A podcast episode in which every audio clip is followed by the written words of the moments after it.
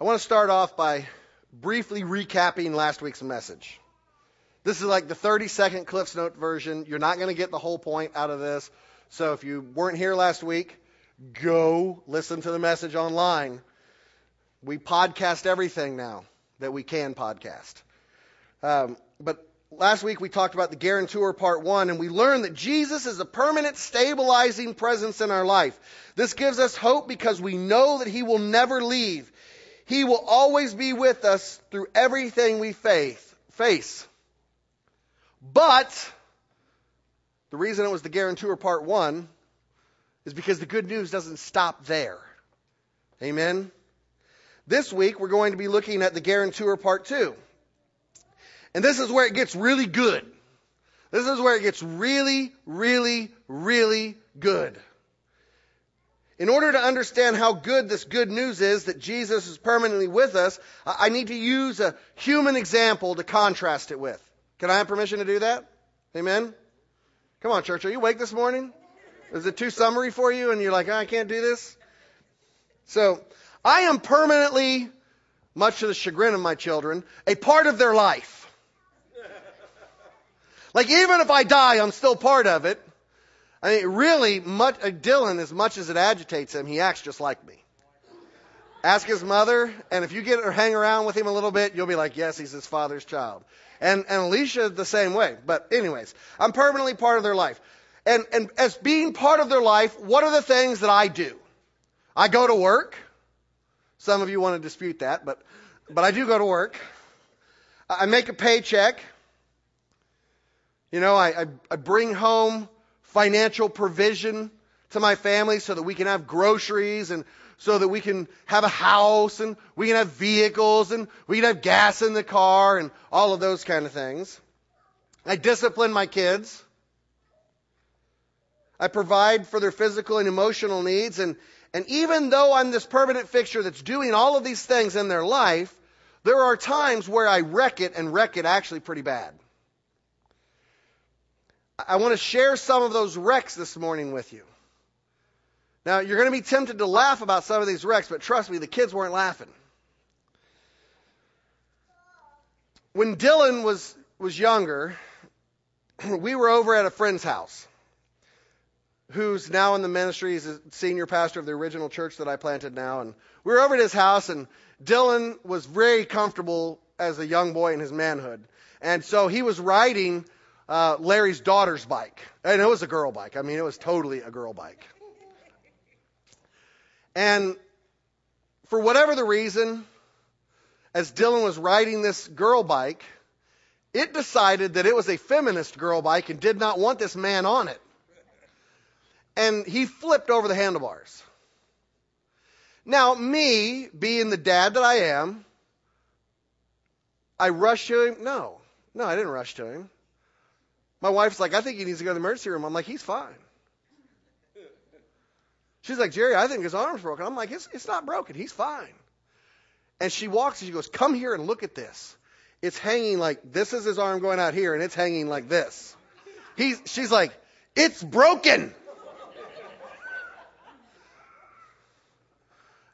And I'm like, I'm like the guy who's fighting the knights who say Ni, you know, or no, the black knight. It's only a flesh wound, you know. so, but anyways, clearly his arm was busted. I messed up. I messed up. You know. Well, we were at Clarion and, and Dylan, again, being, being the lazy teenager that he is, didn't want to take the trash out all the time. You know, you know, and son, I'm sorry for calling you a lazy teenager, but, you know, it's, it's just for the sermon. I don't really mean it. but no, no, I'm just teasing. But anyways, we're like, Dylan, you need to take the, the trash out. So now I maintain to this day that he was huffy. You guys know what huffy is? Hmm. he says he wasn't huffy. But I say if he was huff, if he wasn't huffy, he wouldn't have got this wouldn't have happened. So we're sitting there waiting on him for dinner. And it's like you got to understand, we lived in the parsonage, like take the trash out the front door, go across the yard, cross one narrow parking lot that's probably, you know, 30 feet wide, put it in the dumpster, turn around and come back to the, to the house. We're waiting. It's like 10, 15 minutes and we're like, what is he doing? And I don't remember if we hear the door banging. Alicia hears the door banging, and Dylan has drug himself all the way back to the parsonage door because he slipped on the ice and hurt his little ankle. now, again, being the good dad that I am, I brought him in. It didn't, it didn't look swollen. I'm like, you just sprained it. He's like, no, it's broke. I'm like, it's just sprained, buddy. I mean, sprains hurt really bad. No, we gotta. And I'm like, we're gonna eat dinner, and if it's not better after, we're gonna ice it and all this stuff. So I took it, and it was wintertime, ice on the ground. So, so I did a good job, man. We put it in, we put it in ice, and I packed snow around the top of it to, you know, really get it good and cold. Because I am an awesome dad. Oh, you're right. I'm not awesome. Thank you. Oh, totally got rebuked. Ah! I said we weren't going to be legalistic about it, Stacy.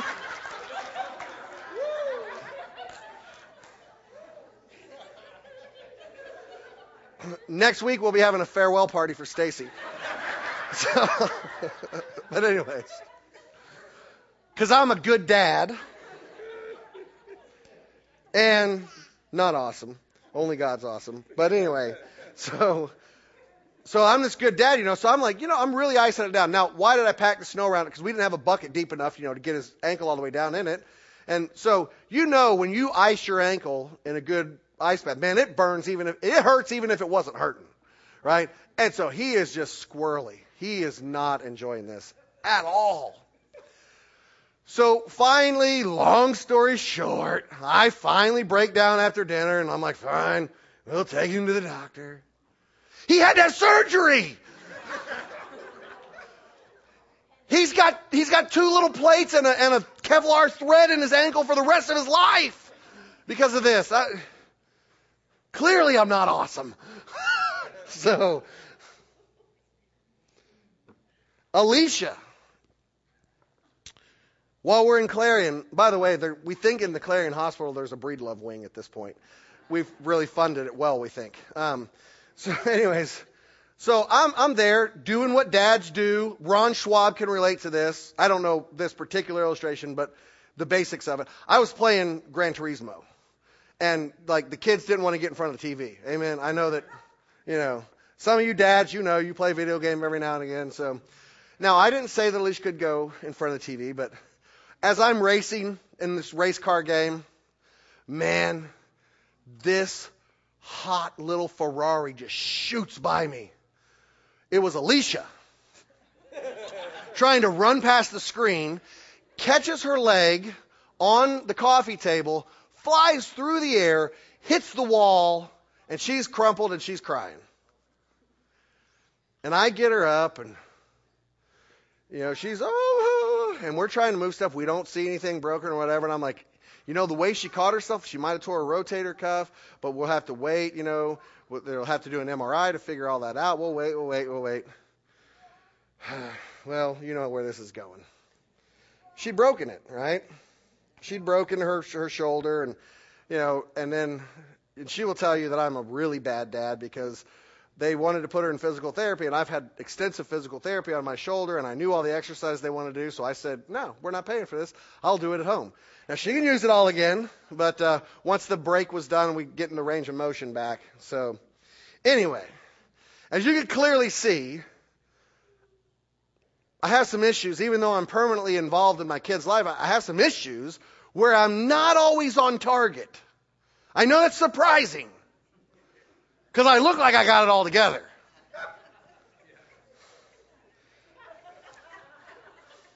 I'm like I'm like uh, I'm like Wilbur off of Charlotte's Web. That's some pig, you know.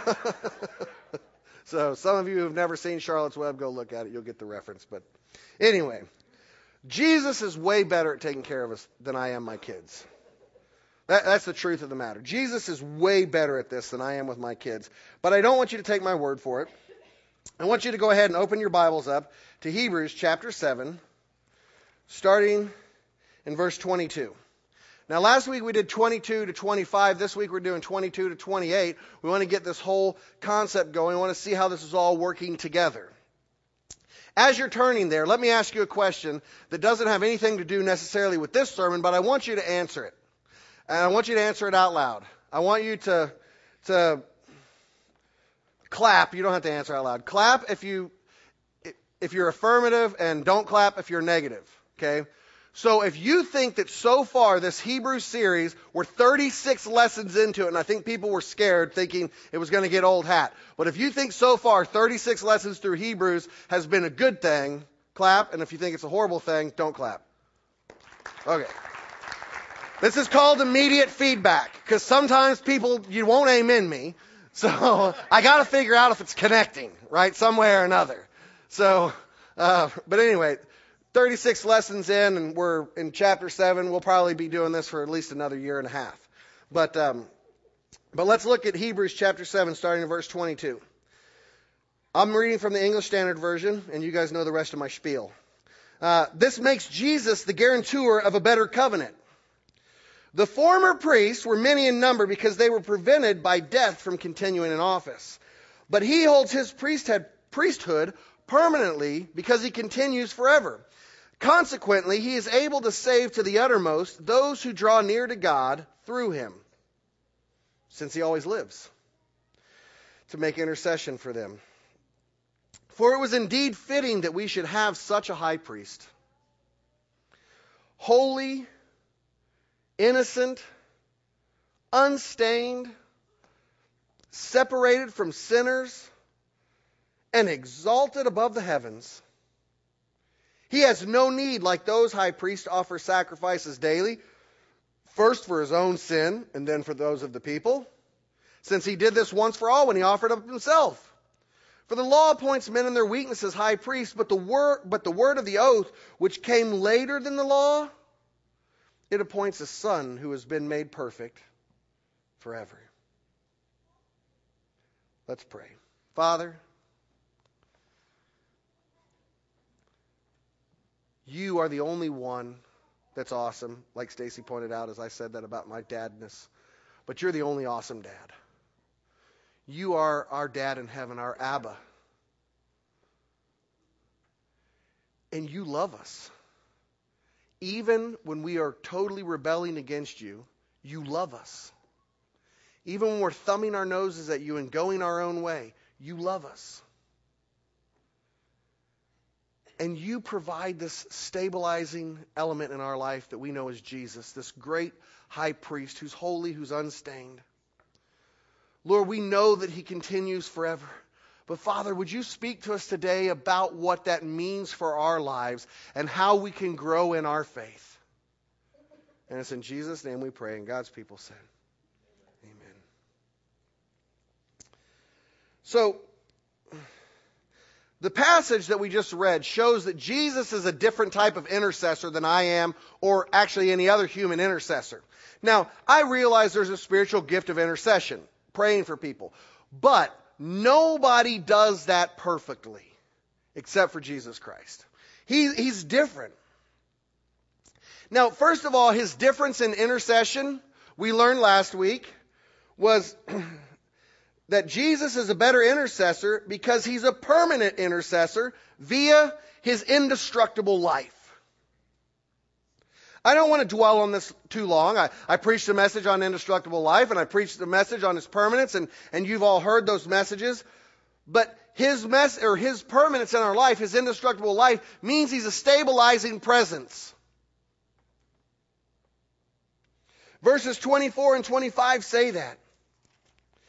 But he holds his priesthood permanently because he continues forever. Consequently, he's able to save to the uttermost those who draw near to God through him, since he always lives to make intercession. But his being better at it, it doesn't just rest on his permanence. It's not solely tied up in the fact that he's there forever. Jesus is a better intercessor as well because his personal character is above reproach. Verse 26 and 28 say this, For it was indeed fitting that we should have such a high priest, holy, innocent, unstained, separated from sinners. We have a high priest who has perfect character.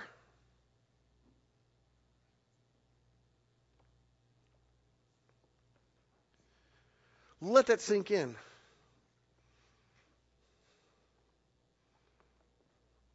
You think of the holiest person that you can think of in your mind. If you have your little sermon note thing inside of your bulletin or some little piece of paper, I want you to take and I want you to lay it long ways. Lay it long ways. And I want you to write that person's name on the left side. The holiest person you can think of. Write their name on the left side. So if you have your piece of paper, you're going to take it, you're going to orient it like this. You're going to write their name on the left side. Okay? Write their name on the holiest person you can think of. Okay? And on the right corner, I want you to write the most evil person you can think of. You can't put Satan. Human being. The most evil person you can think of. Okay? On the left hand corner, lower left hand corner. So you might write holiest person you can think of, Matt Deal. And most evil person you can think of, Jerry Breedlove. I don't know. You know, whatever. Right? But I want you to write them on opposite corners. Okay? Now, if you've done that, now what I want you to do is I want you to take that, and the most holy person is on the right hand side. I want you to take that right corner and tip it up. Okay? Now, we're going to imagine that the furthest galaxy away from us is, is God's perfection. And it's straight that way. Here's the most evil person down on the bottom of the paper, and the most holy person's on the top of the paper, and that's about how much closer that person really is to God's perfection than you are. Which, in a relative scope of things, puts you guys pretty much in the exact same place. Okay? You don't believe me? Read the book of James. It says, if you keep the entire law yet stumble at just one point, you're guilty of breaking every law. If you lie to mama one time, you're the same as a murderer. Like we have these pet sins that are worse. That's not biblical, that's human. That's not a biblical concept. There's no varying levels of sin. With God, it's black or white. It's right or wrong. There is no gray. BarlowGirl, another modern day psalmist, sang about this. Gray is my favorite color. Black and white has never been my thing. There is no, there is no gray. It's either right or it's wrong.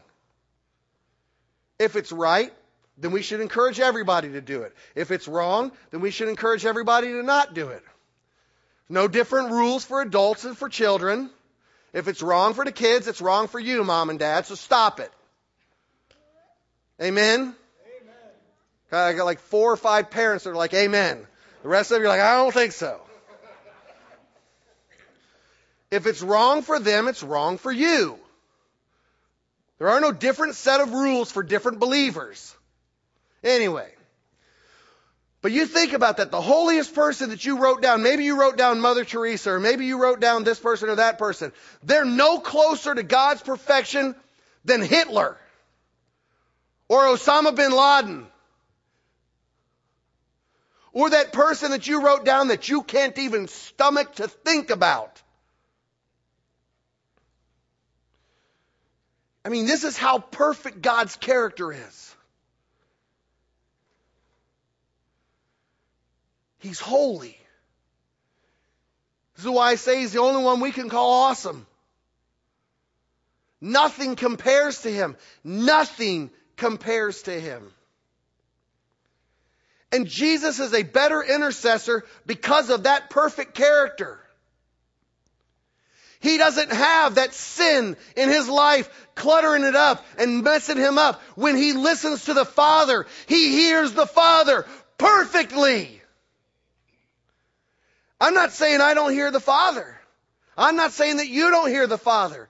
But let's be honest. Sometimes our personal baggage gets in the way. Can I get a witness? Anybody has that ever happened to you? Amen? Come on now. Be honest. Your personal baggage gets in the way. But see, Jesus is a perfect intercessor because he's got perfect character. He never has any of that stuff get in his way. Let me say it another way. Jesus never sinned, nor will he ever sin. This is important. I can't drive this home deep enough. It's important because for two reasons. First one, Jesus isn't caught up trying to fix his own problems. He's able to focus solely on yours. I, I see this a lot with, with godly people who love people and they want to intercede. It's called projection. So I see Matt's life and, and Matt and I, we're out fishing and we're talking and Matt's got an issue that he's bringing up and I start projecting my problems onto Matt. And I've been so worried about my problems, dealing with my problems, I start telling Matt how to fix my problems but pretending like they're his problems. And I am, I am, I'm certain I'm the only one that's ever done that. Right? I mean, all of us have issues. It's the most common thing I see happen in the church when we're counseling, when we're guiding people. We start projecting our issues onto them. Let me give you another way it happens. It's kind of not the same, but it is the same. Well, I heard, you know, Bobby came and talked to me, and she was concerned, and she's got a, a, a pretty big issue with the sermon you preached last Sunday, Pastor. And I say, oh, okay, well, tell Bobby to come talk to me. But in my mind, you know what I do? I go, because Sarah's the one that told me. I say, oh, Sarah has a problem with what I preached last Sunday because she's projecting onto Bobby her problems. Like when people, like we do that. That's what we do. We got our own issues. And so we project them onto everybody else. I guarantee you, if somebody comes and voices a concern to you that somebody else has with you, that person has it. Now, maybe the other person has it too, but the one telling you has the same problem. Mark it down. Okay? But see, Jesus doesn't do that. So you know, like when Jesus is interceding and he comes to you and, and he's, he's leaning on you and he's like, Dale, you, you really, you really need to consider sending those kids to that Christian school that he's not convicted that he needs to send his kids to the Christian school. He's telling you that you need to do it because he doesn't have any baggage, right? And you're like, I don't know if I want to invest that money. But see, when Jesus is interceding in his perfect character and he begins to talk into it, you know it's your issue and not his issue. When he's like, hey, you know, John, you really need to trust God and start giving to the Great Commission Fund. And I'm not saying that either of these guys are rebelling against God in these areas. You know that it's not Jesus' issue where he's not supporting missions, it's your issue. When he comes and he says, you know, Reba, you really ought to start coming to youth group more consistently and, and, and stop uh, going and running the streets on Wednesday night. Reba comes to youth group quite a bit, actually. But you see, you know that it's Reba's issue and not Jesus' issue. When he comes and he tells you that you need to deal with your anger or your sexual perversion or your lack of, of, of tithing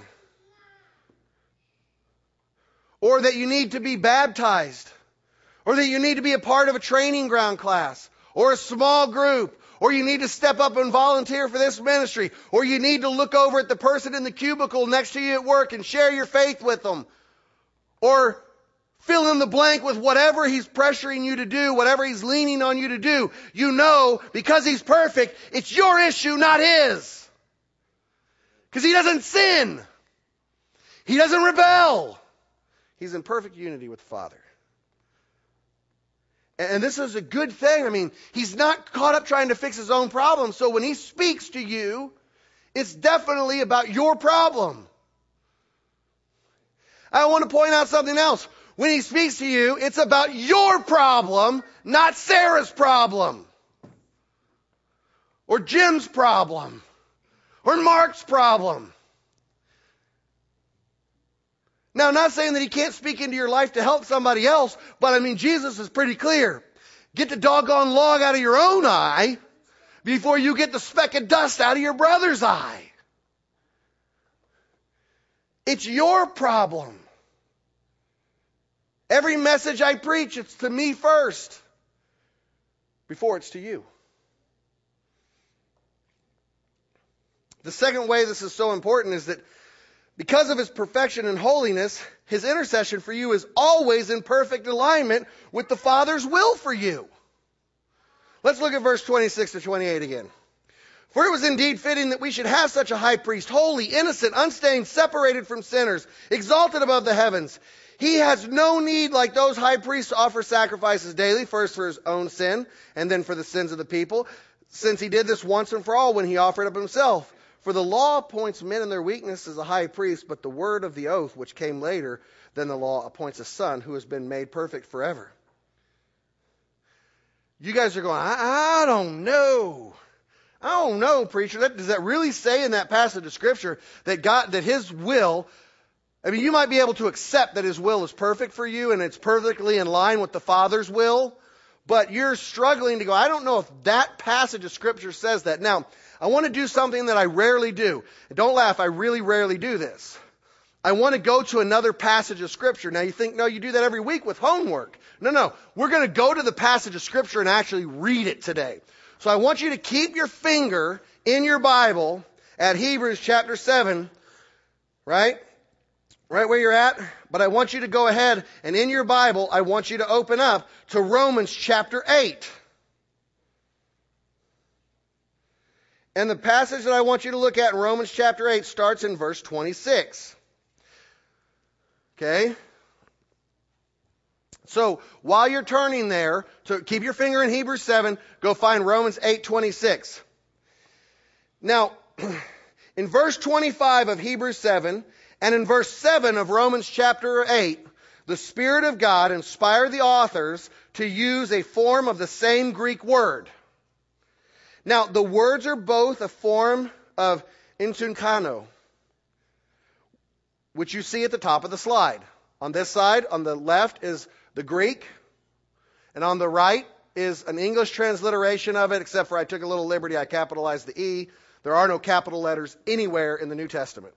They're all, it's all in lowercase. Every single letter is lowercase in the entire New Testament. So, but he uses, they both authors Yes, I, I, think they're different authors. I don't think Paul wrote Hebrews. But, um, but, but they use the same word here, in, uh, a form of it, intunkano. And the definition of this word is pretty simple and straightforward. Okay, we're not going to get caught up in the nuances of the definition. It's just important about the same word. It means to intercede for someone, to appeal to the king on their behalf, or to intervene for them. It's not too complicated, amen? It's pretty simple, right? And the power of this word is not in the nuance of its definition. Like sometimes I show the words because of the, the Greek, because of the nuance of the definition, and we're kind of missing a piece of it. We, we do a pretty good, uh, blah, blah, blah. yeah. Translation, please. Oh, I got it. We do a pretty doggone good job of translating this word, okay? in the two different places but it's how the word is used in both places that really sheds some light on it.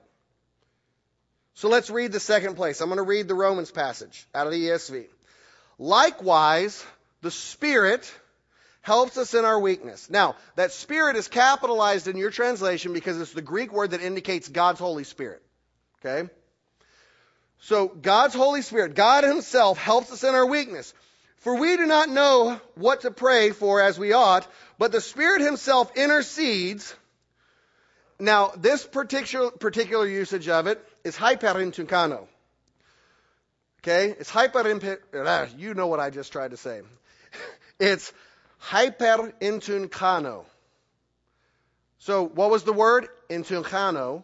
And so we put a hyper on the front of it, right? It's a form of this word, intunkano. So, it's hyperintunkano.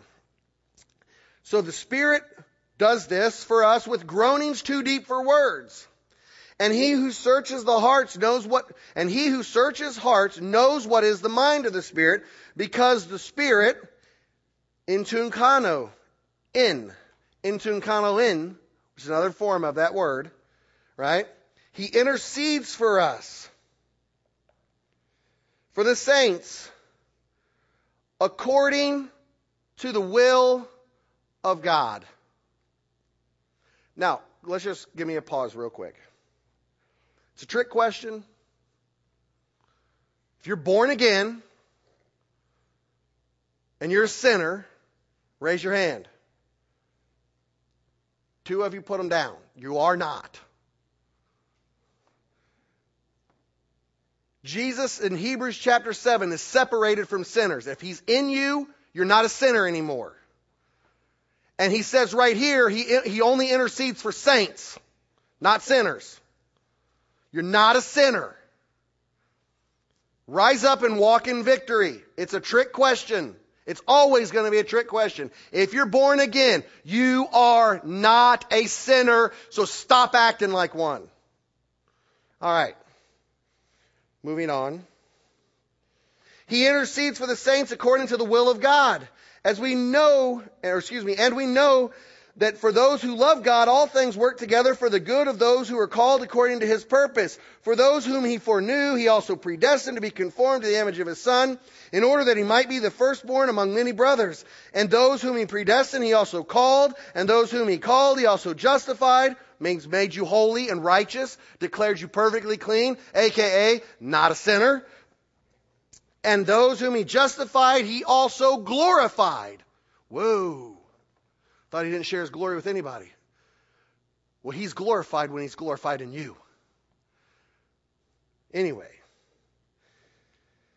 in verse 26 of this passage in Romans, it, it argues that I don't even know how to effectively pray for myself, let alone another person. And that's what it says. I, I, don't, don't just take my word for it. Go back and read it. Likewise, the Spirit of God helps us in our weakness, for we do not know what to pray for. You don't even know how to pray for you, let alone me. But the Spirit of God is perfect and He knows. This is why it's so pertinent for me to teach you as a pastor how to hear the voice of God in your life. He's actively speaking and he doesn't just use the Bible. I said he doesn't just use the Bible. He uses scripture. He also speaks to us through our circumstances, through impressions the Holy Spirit gives, through prophetic utterances, words of knowledge. I mean, He's a charismatic God. And let me just tell you, the charismatic hasn't faded away because it says in Romans chapter 3, excuse me, Romans chapter 6, verse 23, that the wages of sin is death, but the charisma, which is where we get the word charismatic, the charisma or the charismatic, not the, it's, it's actually mistranslated, shouldn't be necessarily gift. The charisma of God is eternal life in Jesus Christ our Lord. You want to know what the initial charismatic gift that everybody gets is? Eternal life. He's a charismatic God. Supernatural. I need you to be able to hear his voice, though, and for you to start learning how to do this. Hearing his voice. Because you don't know how you're supposed to pray, but the Spirit of God knows how you're supposed to pray. And he'll tell you. And even if you don't hear him, he's still doing it.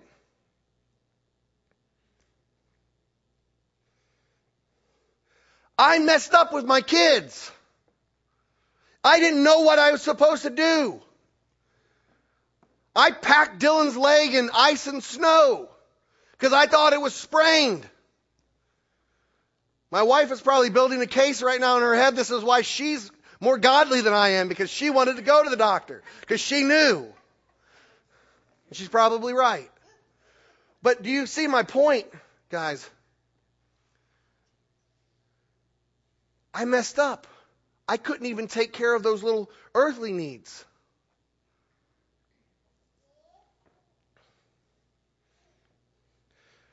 This passage tells me, though, that however, Jesus, via his Holy Spirit, intercedes perfectly for me, asking God's flawless will for my life.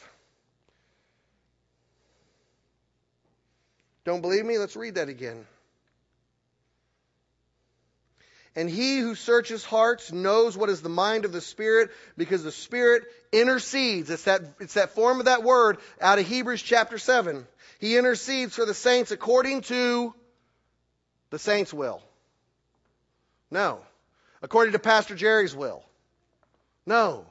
According to the elders' will. No. according to the Christian and Missionary Alliance's will. No. According to the will of God. Now, please don't misunderstand something I'm saying. Every idea that you get in your head is not from Jesus. You, I, it seems like I should not have to say that, but listen, I stood at Clarion University in a campus crusade meeting where a very prominent pastor in our area told those college students, as they were saying, How do I discern the will of God? He used this kind of thing. God speaks to you, He intercedes. And so anything that you can come up with, if it's an idea that comes in your head and you're born again, it's from God. And I said, No, it's not, brother. No, it's not. I come up with all kinds of bad ideas that I know aren't of God because I see in the scripture where there's sin. So please don't run away from this and go, whatever I dream up, but Jesus is with me. No. He's there probably going, stop it. we come up with crazy stuff sometimes. But he intercedes perfectly. He asks for God's flawless will for your life. Now, there's another passage that we're not going to look at in our homework and we're not going to turn there in Romans where it says that if we present ourselves in, in, to God as living sacrifices that we'll be able to discern God's good, acceptable, and perfect will. And a lot of people, I've heard people actually preach this that God has three wills. No, He doesn't. He doesn't have three wills. Let's say what's his, he's got a good will, he's got an acceptable will, and he's got a perfect will. And so this one's okay, and this is like, you know, like, like this is like JV, and, then this is then the, then the, the acceptable one. Well, that's the that's like you're on the varsity team. That's like his, his A league will for you, but you're not a starter. And then his perfect will is you're a starter in the game. Uh, heresy! he does not! He's got one will for your life. It's good. It's a good will. It's morally upright and correct. When you tell me that God is leading you to sin, I say, no, he isn't. He doesn't sin. He's good. And he has a good will for you that's not sin. Amen. So don't tell me that the sin's the only way. No, it's not. It's acceptable in that if you are yielded to him, you will say, I accept your will. Keynote being there, you're yielded to him. And it's perfect. It is not messed up. We try to outthink God all the time. But God, you don't know.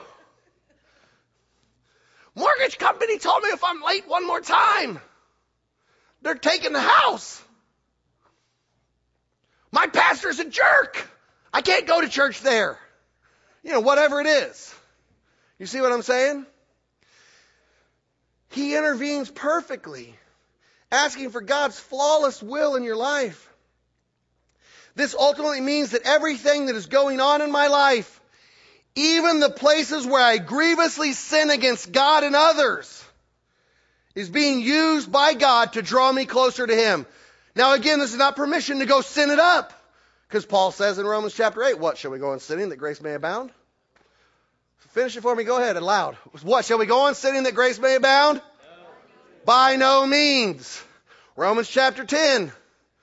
Verse 25 and 26, if we go on sinning after receiving knowledge of the sin, there no longer remains a sacrifice for sin, but instead a fearful expectation of judgment and of the fury of fire to come.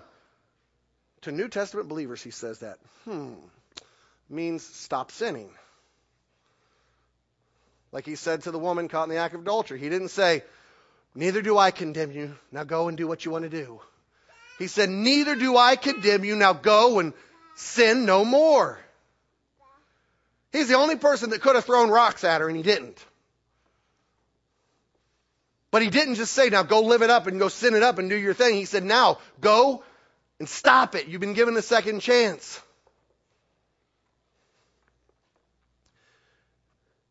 Everything that's going on in your life, that struggle that you're having at work, that sin that you keep struggling with, that secret sin that nobody knows about, your wife or your husband doesn't even know about it. God is using that in your life. All of the good things, all of the blessings. God is using it in your life. You know why? Because He intercedes perfectly. He knows what's going on with you. And He knows what you need to do. He knows how you need to address it. He knows how you need to get closer to Him. He knows the things that you need to trust Him on. God is aware of the whole thing. He knows the beginning from the end. He wants you to trust Him. When you look at it and you say, there is no way, I'm looking at this, there's no way this is going to work. He says, come on, child. Trust me. Trust me. And people trust him, and sometimes people die. They say, oh, it wasn't what God wanted. Well, we know it wasn't God's general will. Death wasn't supposed to come into the world. It came in through sin. So, yeah, you're right. In one sense, it wasn't. But God knew, and it says in that passage in Romans chapter 8 that all things, how many things, church? No, come on, like you believe it. How many things? Things work for the good of those who love Him and are called according to His purpose and he predestined you. Now listen to me. Not predestined in the sense of you have no will, no way to do it. Predestined is the Greek word proterizo, and it means to mark out a boundary beforehand. It's like the bounds of a football field. They're boundary lines. You can actually leave the football field during the game and be called out of bounds. It doesn't mean that you're locked into some thing where you have to follow him and you have no choice. The Greek word doesn't mean that at all. Again, it's prorizo. Feel free to look it up. It means to mark out a bound before him, but you can go out of bounds. But he uses all things as he's predestined you.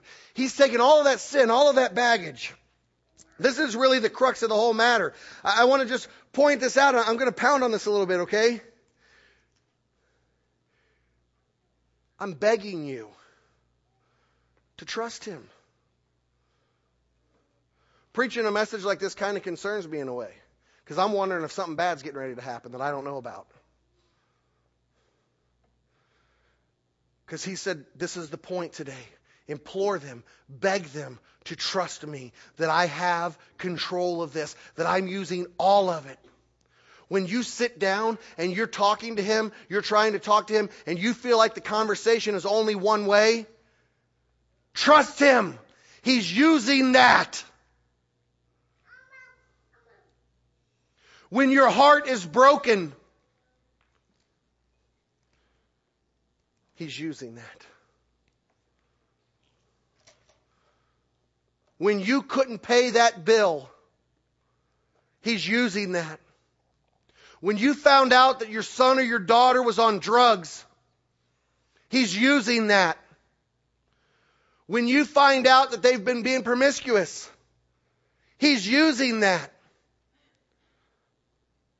When you find out that your husband or your wife had an affair on you, he's going to use that in your life. I'm not saying that he wanted all these things. He doesn't want us to sin, but we have free will. And he's using it. Will you trust him? Will you trust him?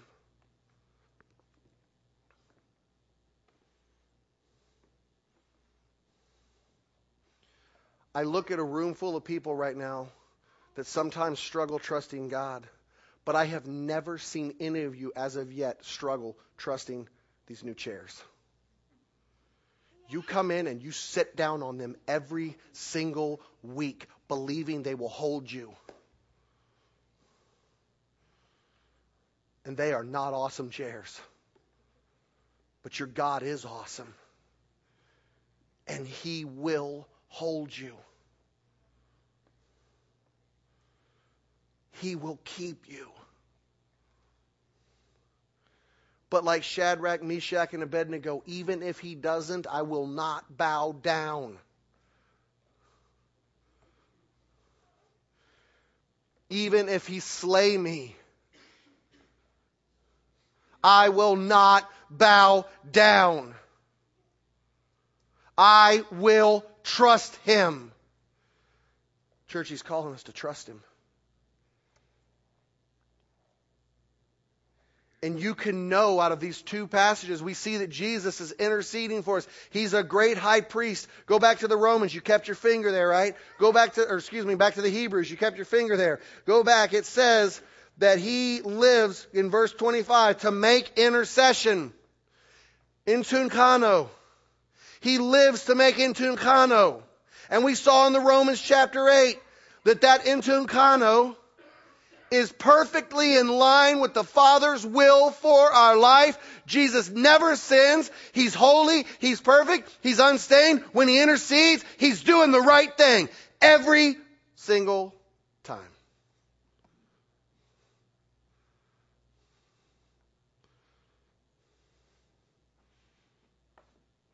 I'm not saying these are easy messages to accept. They're certainly not.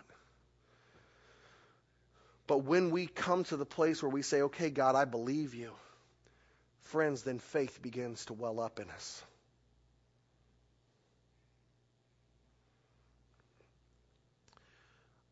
I don't understand. I have to be honest with you. I don't understand people who decide to follow Jesus and then turn back. I'm not trying to be judgmental, but I don't get it. I seriously don't get it.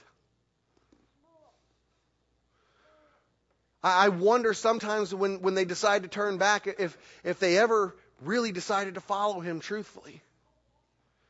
Jesus says that a man who puts his hand to the plow and looks back is not fit for the kingdom. Now, you guys may or may not know this, but my high school years, I grew up running a really big tractor across really big fields out in Kansas. The fields here are small in comparison. Everything's flat in Kansas, and it's set out by a mile by a mile. A quarter of a section, which was pretty common field, was 160 acres. But usually 640 acre fields happened all the time. Do you know how you, you take a disc or a chisel and you put a straight line across a 640 acre field from one corner to the other? Because we always do it diagonal. We never do it in straight lines. I don't know why. Do you know how to do that? You put your eyes on something on the horizon and you look dead at it the entire time. And I promise you, when you get to the other side and look back, it's straight. But if you look back while you're driving, it will go all over the place. So I don't understand people who look back. There's an old song. I have decided to follow Jesus. I have decided to follow Jesus. I have decided to follow Jesus. No turning back. No turning back. Though none go with me, still I will follow. Though none go with me, still I will follow. Though none go with me, still I will follow. There's no turning back. There's no turning back. When Jesus invaded my life, he radically turned it upside down. You think that I'm a turkey now sometimes? You should have known me 12 years ago. Seriously, you wouldn't have spit on me to put me out if I was on fire. I was that big of an idiot. He radically invaded my life and he changed me. And yet I watch people all the time. They go, oh, well, I'll follow you for a little bit, Jesus. And then they turn back. Oh, I got caught up in this sin. I'm just going to give up and lay here. And they turn back. I'm not trying to stand up here and tell you I'm perfect. Man, I get caught up in sin. I'm not telling you that sometimes the temptation doesn't come into my mind to turn back. But I say, no. On April the 15th, 2002, I put a stake in the ground and I said I would do whatever you wanted for the rest of my life. I would not argue with you. I would not explain to you why you're wrong.